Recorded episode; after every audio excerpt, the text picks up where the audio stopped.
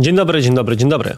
Witam Cię w kolejnym odcinku mojego programu konkretnie o marketingu i sprzedaży. Ile razy byłeś świadkiem lub bohaterem sytuacji tego typu? Kogoś wywaliło z kola, ktoś nie widzi ekranu, ktoś nie uważa, ktoś odłączył, włączył drugą zakładkę i właśnie włączył się tam dźwięk z YouTube'a, bo okazało się, że chciał sobie to wpuścić w tle, ale nie wyciszył się zawczasu i wszyscy to usłyszeli, że miał zamiar nie uważać. Witamy w świecie spotkań prowadzonych zdalnie.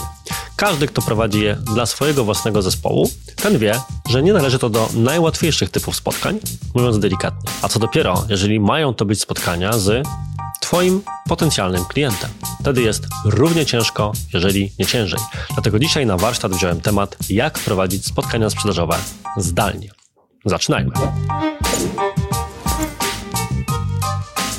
Punkt numer jeden: zadbaj o technikalia. Od razu przechodzimy do rzeczy i od razu zajmijmy się kwestią, która może się wydawać pierdołą, ale nieraz może ci zepsuć spotkanie, jeżeli o nią nie zadbasz. Jest to znajomość, zrozumienie aplikacji, z której będziesz korzystać. De facto, jeżeli chodzi o spotkania zdalne, są dwie potencjalne sytuacje.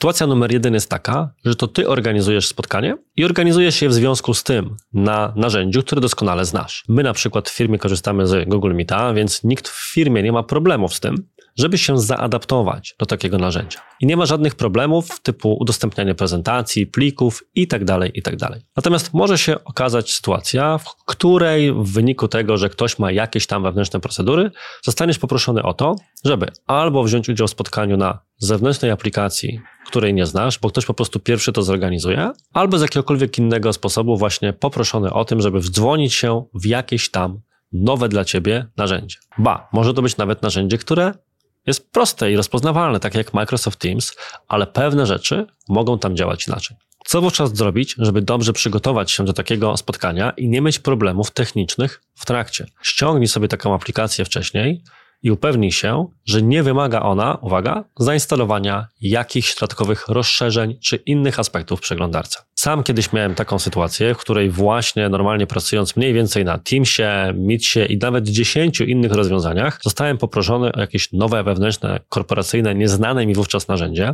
nieważne które. Wdzwaniam się na kola, no i biorę się oczywiście za udostępnianie ekranu, bo miałem do zaprezentowania naszą ofertę. jakie było moje zdziwienie, w którym w tym momencie wywaliło mi informację, że ja się wdzwoniłem w przeglądarce, a tutaj, żeby pobrać ekran, to muszę jeszcze po pierwsze wdzwonić się z poziomu aplikacji, której nie mam i której ściągnięcie zajmie pewnie paręnaście minut, bo ma parę giga instalator, bo dlaczegoż by nie, a po drugie wymaga jeszcze zainstalowania jakichś tam rozszerzeń, ponieważ aplikacja jest głównie Windowsowa, a ja pracuję na Macu. No i był problem. Musiałem klienta przeprosić, musiałem szybko to jakoś zadresować, musiałem znaleźć jakieś rozwiązanie pośrednie i nie wypadło to specjalnie profesjonalnie. I ta sytuacja nauczyła mnie, żeby właśnie dobrze się na takie spotkania w przyszłości przygotować. Od tej wydawałoby się najbardziej pierdołowatej, a potem okazuje się, że naprawdę ważnej strony, jaką są właśnie zwykłe technikalia. Sprawa druga. Small talk. Spotkania na żywo to jest pewien rytuał. Przyjeżdżasz do firmy, wchodzisz, witasz się z kimś na recepcji, mówisz do kogo przyszedłeś, ktoś cię prowadzi do sali, proponują ci kawę, herbatę i są takie podręczniki sprzedażowe, wiecie, które mówią na przykład, że jak ktoś cię pyta o to, czy chcesz się czegoś napić, to zawsze powiedz, że chcesz, bo jak mówisz, że nie chcesz, to wychodzisz na osobę, która jest niepewna tego, że może czegoś chcieć. To tak na marginesie, bo takie typu bzdury w niektórych książkach dla sprzedawców też widziałem. Dziwna sprawa. W każdym razie wracając, jest trochę takiego skakania. Podłączasz sprzęt, ktoś przychodzi, wita, zaraz wszyscy się zbiorą. I to jest ten moment, w którym można na chwilę porozmawiać o dzieciach, innych rzeczach. Człowiek się wymienia wizytówkami, jak kartami Pokémon, czy jakimiś innymi kolekcjonerskimi. A na zdalnym? No właśnie, przyjęło się mówić, że na spotkaniach zdalnych nie ma przestrzeni na small talk, bo ludzie biegają ze spotkania na spotkanie. I z mojej perspektywy raz tak, raz nie. Zdania ekspertów są podzielone. Możemy starać się wytworzyć w pewien sposób przestrzeń na taki small talk, albo zadbać o to, żeby ona się pojawiła. Jak to zrobić? De facto są dwie sytuacje, w których możesz co zrobić. Pierwsza sprawa, nastaw się, że część osób może się na spotkanie wdzwonić wcześniej. Niestety brzydką taką takim nawykiem spotkań zdalnych jest to, że ludzie sobie je ustawiają jedno po drugim, back to back i po prostu skaczą ze spotkania na spotkanie, wdzwaniając się na ostatnią chwilę. O ile jeszcze są to spotkania wewnętrzne, jestem w stanie to zrozumieć, o tyle nie, kiedy spotykasz się z potencjalnym klientem. Najgorsza możliwa sytuacja jest wtedy, kiedy ty na przykład organizujesz spotkanie, link oczywiście jest dostępny przed i ty wchodzisz w ostatniej chwili na spotkanie na linku, na którym na przykład klient już czeka, bo tak go ustawiłeś, że mógł sobie wejść. Więc klient wszedł i zobaczył po drugiej stronie pusty ekran, że ciebie nie ma i na ciebie czeka. To jest zmarnowana okazja. Warto przyjść chwilę wcześniej, bo być może niektórzy dzwonią się wcześniej.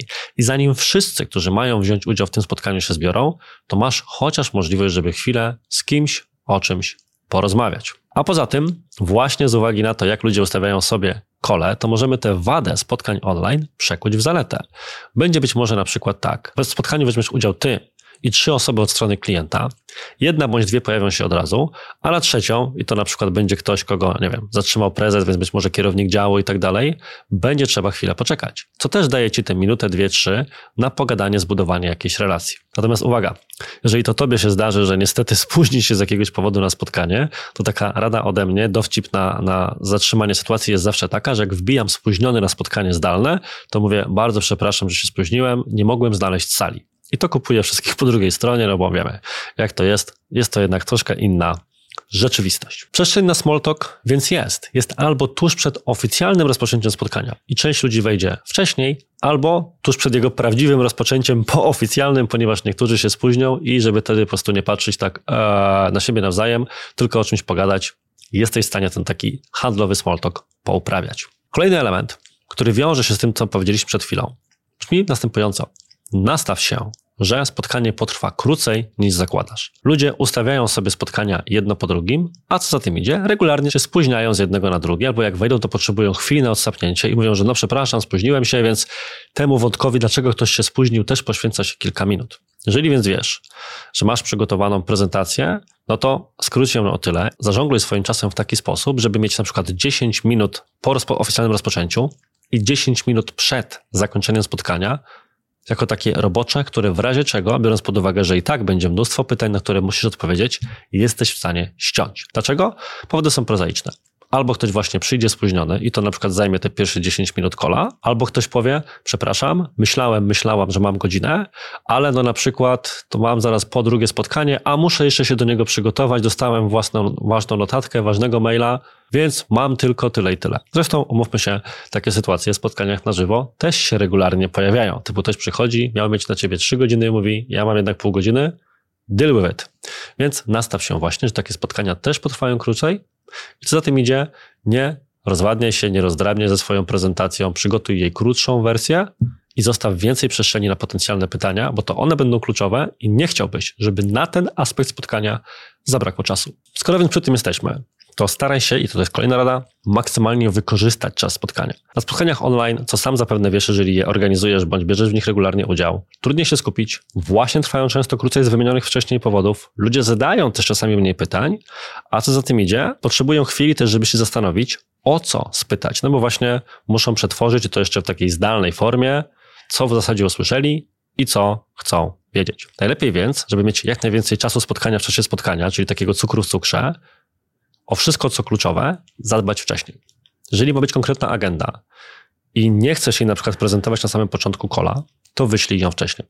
Jeżeli są jakieś materiały, które chcesz, żeby ktoś miał i mógł sobie w razie czego otworzyć, jeżeli będą problemy techniczne, udostępnij je zawczasu. Wszystkie takie aspekty podbudowujące Twoją wiarygodność. Po pierwsze, pokaże Cię to jako bardzo dobrze przygotowaną osobę, a po drugie, na przykład dzięki temu nie trzeba będzie się zapoznawać, tłumaczyć każdego punktu agendy, tylko będziesz mógł rozpocząć spotkanie od bardzo krótkiego powiedzenia, co po kolei teraz nastąpi, co zbuduje Twoją wiarygodność i wrażenie profesjonalizmu i od razu będziesz w stanie przejść do rzeczy bez właśnie tłumaczenia, co tam się teraz będzie gdzie po kolei działo. Prosta rada, ale takie dobre przygotowanie zawsze działa. Szczęście sprzyja przygotowanym. Kolejny aspekt, zadbaj o prezencję i właściwy odbiór. Umówmy się, nikt nie wygląda dobrze, tak jak ja teraz siedzę przed laptopem, z tej perspektywy, że gdzieś tutaj patrzy się w dół, mam brudną, zawsze mam brudną kamerkę w laptopie i jeszcze dźwięk tylko i wyłącznie z laptopa. E, jeżeli firma ci tego e, nie refunduje, nie każda firma się tym zajmuje, to i tak warto zadbać na przykład o jakiś zewnętrzny mikrofon, chociażby ze słuchawek, jeżeli takie masz, bo zawsze będzie to wyższa jakość dźwięku niż laptopowa, bo masz to jednak bezpośrednio przy ustach. I jeżeli tylko się da, to jakąś zewnętrzną kamerę. Nie muszą to być ekstrawaganckie rzeczy. Naprawdę niezłe kamery jesteśmy w stanie kupić już za 100-300 zł. Podobnie jest z mikrofonami, a jednak jakość tego, jak będziesz brzmiał, brzmiała i wyglądał, wyglądała, diametralnie się zmieni. Druga kwestia jest taka, że nawet jeżeli miałaby to być kamerka z laptopa, to jesteś w stanie poszukać w sieci wiele materiałów na temat tego, jak dobrze wyglądać nawet w kamerce z laptopa, chociażby podnosząc już sam, e, sam swój laptop do wysokości oczu. Ja bardzo często na spotkaniach, nawet w hotelach, robię tak, że kładę swoją walizkę, na walizce ze trzy książki, bo często je mam ze sobą i na tym dopiero stawiam laptopa, żeby mieć go mniej więcej jak kamerę w tej chwili, na linii swojego wzroku, a co za tym idzie, korzystnie w tym kadrze wyglądać. Albo na przykład staram się tak ustawić, kiedy jestem właśnie w hotelu, czy nawet w swoim biurze, żeby mieć za sobą jakieś okno, żeby te dzienne światło ładnie mnie oświetliło i żeby na tyle, na ile jestem w stanie ze swoją ewidentnie radiową urodą dobrze prezentować się w kadrze. Zresztą nie będę się na ten temat produkował. Zapraszam Cię do odcinka, który już kiedyś nagrałem z gościem, którym jest Tomasz Pasiut, który właśnie mówi o tym, jak dobrze wyglądać w kamerkach laptopa, albo jak sobie takie mini domowe pseudo studio, no bo to bardziej pseudo niż prawdziwe zbudować na potrzeby dobrej prezentacji na spotkaniach online. Ktoś powie, że to pierdoła? Ja uważam, że jest to szacunek dla odbiorcy po drugiej stronie. Tak jak nie pojechałbyś na spotkaniu w rozchełstanej, niedopranej koszuli, czy właśnie jeżeli pracujesz w branży, w której chodzi się w garniturach, no to pojedziesz właśnie w garniturze, tak odpowiednikiem dbania o swój zewnętrzny wygląd w świecie online jest dbanie o właśnie takie narzędzia, które pomagają Ci zaprezentować się lepiej.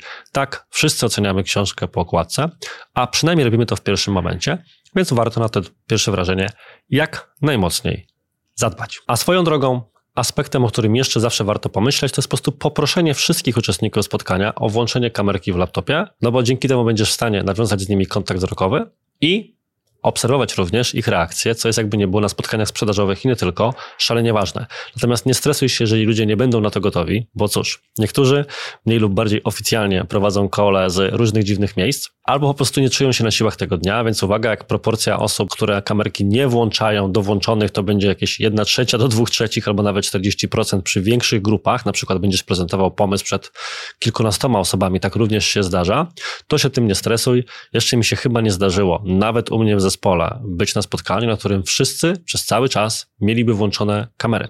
Z powodów różnych nie wdawajmy się to w tym momencie. I ostatni element, nie tylko prezentacja. Jeżeli przyjeżdżasz do firmy, wchodzisz do salki konferencyjnej i masz oczywiście prezentację oferty czy prezentację firmy, którą będziesz za chwilę wygłaszał, to poza tym, że jest sobie slajd, jest sobie rzutnik, to jeszcze jesteś ty. To, jak się poruszasz, jak angażujesz ludzi w trakcie, jest nawet ważniejsze od tych slajdów, które masz za sobą czy obok siebie. Na spotkaniach zdalnych jest to szczególnie ważne, ponieważ w momencie, w którym włącza się prezentacja, to niektórzy się bardzo często wyłączają. Musisz więc bardzo mocno zadbać o to, żeby przebijać się ze swoim charakterem i swoją osobowością przez to szkiełko, które ja w jakiejś formie też teraz przed sobą mam. Jednym z najprostszych rzeczy, którą możesz zrobić, jest po prostu dbanie o własny ton głosu.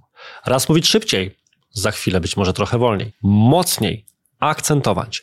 I wszystkie takie retoryczne sztuczki z zakresu emisji głosu, nie wiem jak to określić, generalnie chodzi o to, żeby nie wpaść w taki usypiający ton, w którym idziesz slajd po slajdzie. I tutaj widzą Państwo, jak będzie wyglądać harmonogram prac projektowych. W pierwszym tygodniu zajmiemy się tym i tym. Jesteśmy ze sprzedaży, wiemy co i jak. Natomiast co innego, kiedy ktoś właśnie na żywo zawsze sobie świetnie z czymś takim radzi, a co innego, kiedy dochodzimy do sytuacji, w której ktoś wpada w spotkania zdalne i nie każdy potrafi bardzo łatwo w momencie, w którym mówi do kamery, nie ma kogoś po drugiej stronie, wpaść w taki tryb. Ja na przykład mam kolegę, który podobnie jak ja nagrywa też podcasty, programy e, na YouTube'a i on zawsze robi tak, że kiedy nagrywa podcast sam w domu, to ma po drugiej stronie na swoich Teamsach część swojego zespołu, ponieważ nie potrafi sobie poradzić z tym, że mówi po prostu do ściany. Musi mieć tych żywych ludzi, na których raz na jakiś czas może spojrzeć nawet na kamerce, bo dzięki temu jest w stanie wykrzesać z siebie więcej energii. Na takich spotkaniach trzeba nieustannie dbać na to, żeby utrzymać odpowiedni poziom energetyczny. I oczywiście z jednej strony jest to kwestia tego, jak ty prezentujesz coś takiego, żeby właśnie nie wpaść w nudny, standardowy sposób mówienia, prezentacji slajd po slajdzie, ale z drugiej strony, żeby może opierać się nie tylko na prezentacji. Raz na jakiś czas, kiedy omawiasz jakiś slajd i znasz go świetnie, wyłącz prezentację, pokaż znów siebie. Daj spojrzeć na siebie i swoje reakcje, bo nie każde urządzenie, nie każde oprogramowanie pokazuje zawsze ciebie jako osobę prezentującą, plus nie każdy będzie na to akurat patrzył. Jeżeli jesteś w stanie jakieś aspekty pokazać na żywym materiale, na przykład jesteś firmą, która projektuje strony internetowe i chcesz pokazać jakieś efekty waszego audytu, tego co byście zmienili na, na obecnej stronie, to wejdź na nią, poklikaj myszką, poprzełączaj zakładki. To też buduje pewną dynamikę takiej prezentacji i też jest ważne. Czy na przykład posłuż się jakimiś narzędziami prezentacyjnymi, żeby na żywo przy kliencie rozrysować pewne elementy. Ja na przykład robię tak, że choć mógłbym korzystać z jakichś zaawansowanych narzędzi do kolaboracji typu Miro i tak dalej, to bardzo często korzystam z, uwaga, uwaga, Painta Online. Robię to w taki sposób, że właśnie chcę klientowi pokazać, jak będzie wyglądał lejek marketingowy, albo gdzie widzę e, wady w procesie sprzedaży obecnym, czy w jakiejś ofercie. I w tym momencie Mówię i tak wprowadzam to oczywiście odpowiednio sympatycznie, że teraz skorzystamy z bardzo zaawansowanego narzędzia prezentacyjnego, którego być może Państwo nie znają, nigdy pewnie o nim nie słyszeli. Uwaga, będzie to Paint Online. Więc przy okazji jest odrobina śmiechu, warto być sympatycznym na takich spotkaniach, a ja faktycznie biorę, mimo że korzystam z Maca, wchodzę na Painta Online i rysuję tam pewne rzeczy, przy okazji zawsze, zawsze prosząc o docenienie, że korzystając wyłącznie z e, touchpada, a tylko na touchpadzie pracuję, to jestem w stanie coś zrobić. To zawsze jest coś innego niż po prostu suche slide. Jak widzisz, to był odcinek poświęcony nie temu, jak merytorycznie podejść do prezentacji zawartości tego, co sprzedajesz podczas spotkania handlowego, bo tutaj, czy to jest spotkanie handlowe na żywo, czy zdalnie, aż tak drastycznych różnic nie ma. I możemy przygotować po prostu odcinek, który będzie to łączył wspólnie. Natomiast bardzo zależało mi o tym, żeby powiedzieć Ci trochę więcej po prostu o specyfice tych spotkań i zaadresować pewne mity, których często słyszę, czyli właśnie o tym absolutnym braku przestrzeni na small talk, z czym bywa różnie, czy takie właśnie drobne rady, które mogą postać rzeczy, typu odpowiednie podejście do prezentowania, czy dobre przećwiczenie znajomości programu, na którym przyjdzie Ci pracować. Daj znać, czy tego typu odcinki też Ci się podobają, czy nagrywać ich więcej. Jeżeli masz pomysł na jakiś temat, który powinienem podjąć, to też napisz to w komentarzach lub wyślij do mnie maila. A na dziś to wszystko. Do zobaczenia, usłyszenia w przyszłym tygodniu i cześć!